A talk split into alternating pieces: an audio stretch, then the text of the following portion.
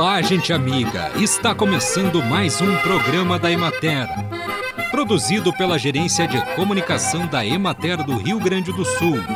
Uma instituição vinculada à Secretaria da Agricultura, Pecuária e Desenvolvimento Rural.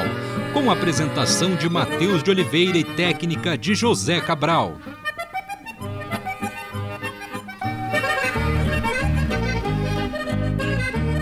São inúmeras as combinações de macarrão com hortaliças, tanto em saladas frias quanto em pratos quentes. A forma mais fácil de preparar esse prato é cozinhar o macarrão em água e sal, refogá-lo com alho e azeite ou com outro óleo vegetal e acrescentar as hortaliças cruas ou cozidas preparadas à parte. Outra opção é refogar as hortaliças e em seguida juntar à mesma panela o macarrão cozido. Você não precisa se preocupar com quantidades exatas de ingredientes. É uma questão de gosto pessoal qual hortaliça combina com qual macarrão e quanto de hortaliça você coloca nessa mistura.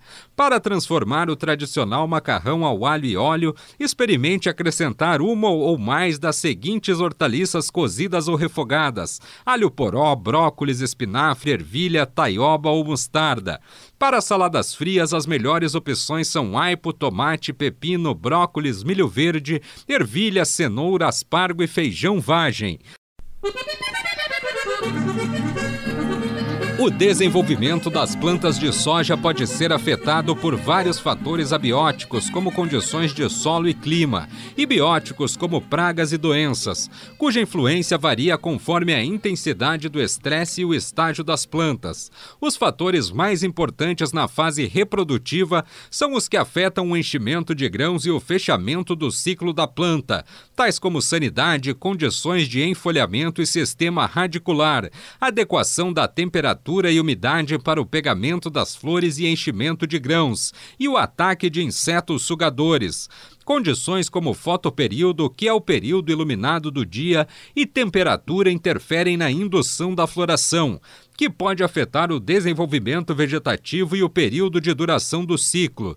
A adequada disponibilidade hídrica é crítica durante as fases de germinação, emergência, floração e enchimento de grãos. Acompanhe agora o panorama agropecuário. Atenção citricultores da região administrativa da Emater de Santa Rosa. Com o aumento das temperaturas e com as plantas cítricas em floração, queda de pétalas e frutificação, é o momento para fazer o controle das cochonilhas, ácaros pulgões, larva minadora e prevenção da pinta preta. Nessa mesma região, foi observada intensa movimentação de insetos identificados provavelmente como mosca negra dos citros em pomares comerciais e domésticos. Na zona sul do estado, o morango está em plena produção. Os morangueiros foram beneficiados por dias ensolarados e temperaturas em elevação, acelerando a frutificação e o desenvolvimento dos frutos. A oferta da produção está no pico, com frutos de muito bom tamanho, com ótima coloração e bom grau de doçura. A elevação da temperatura e a umidade do solo melhoraram a oferta de forragem no campo nativo. As condições do campo também foram favoráveis para o excelente desenvolvimento das pastagens perenes de verão, que já oferecem forragem para pastoreio. A umidade do solo também facilitou a aplicação da adubação nitrogenada em cobertura, que estimula o aumento da produção de forragem. As pastagens anuais de inverno estão chegando ao final de ciclo e foram beneficiadas pela, regular... pela regularidade de chuvas e a manutenção de umidade nos solos. A grande maioria das áreas de integração com lavoura já foram desocupadas e, em algumas pastagens de azevém, a lotação foi diminuída para, para a ressemeadura natural ou a produção e colheita de sementes.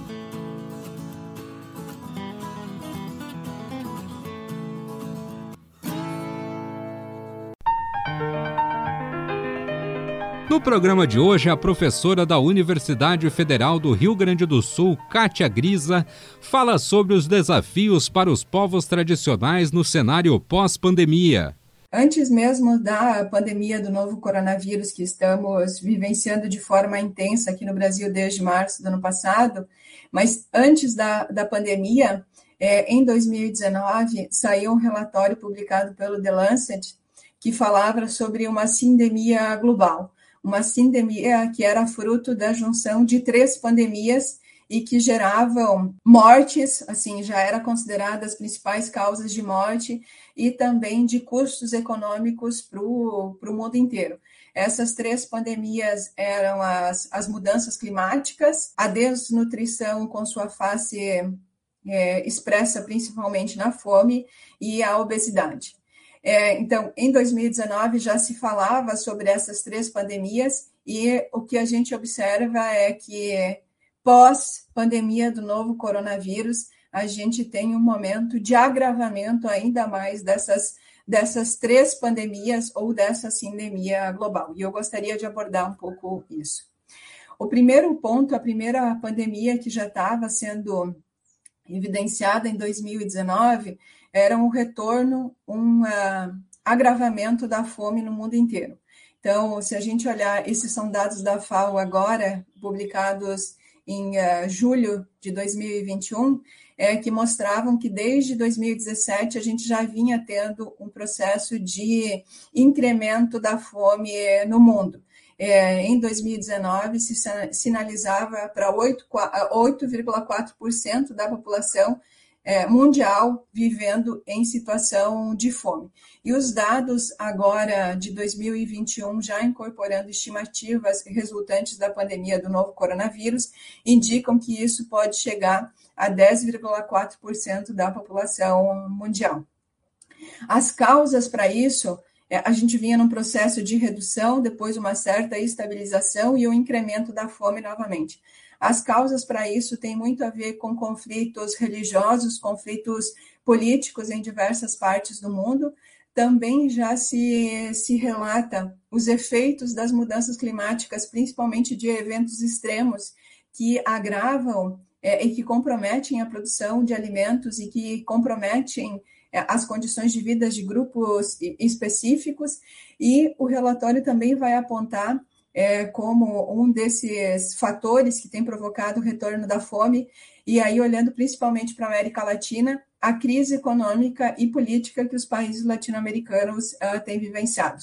São esses, na América Latina, são uh, uh, esse conjunto de elementos que provoca a intensidade, o incremento da fome.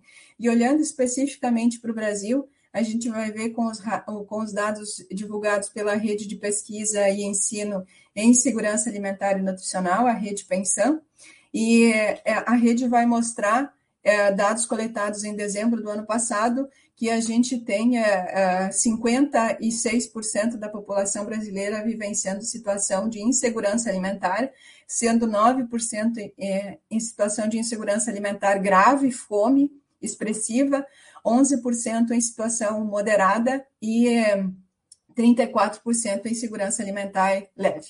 Se a gente olha esses dados aqui de uma, de uma maneira mais específica, a gente vai ver que no rural esses dados são mais expressivos, mais acentuados. 12% da população está em situação de é, fome, passando fome, né? E 14% em situação de insegurança alimentar moderada. É, sabemos que os grupos sociais que a gente está discutindo hoje enfrentam de uma maneira particular é, ou são mais vulneráveis a situações de fome. E aqui vai mostrar também é, como que a fome se expressa em termos de, de renda. E aí, novamente, nós vamos ver que a população que recebe até um quarto de salário mínimo é aquela que está em situação mais grave de insegurança alimentar, e à medida que a gente vai elevando a renda, e aqui chegando a um salário mínimo, é, a, a, situação de segurança alimentar se mostra mais, mais expressiva.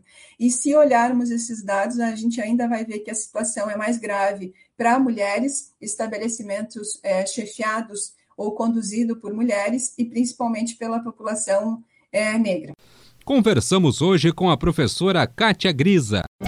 Os equipamentos de proteção individual são de uso obrigatório nas mais diversas etapas de manipulação dos agrotóxicos, como no armazenamento, transporte e preparo da calda, na aplicação e na destinação final das embalagens vazias. A função deles é reduzir os riscos de contaminação e minimizar a exposição dos trabalhadores durante o manuseio e utilização dos agrotóxicos. De acordo com a norma regulamentadora 31 todos os processos de manipulação de agrotóxicos, adjuvantes e produtos afins devem levar em consideração a segurança e a saúde no trabalho nas propriedades rurais. E assim encerramos mais um programa da Emater. Um bom dia a todos vocês e até amanhã neste mesmo horário.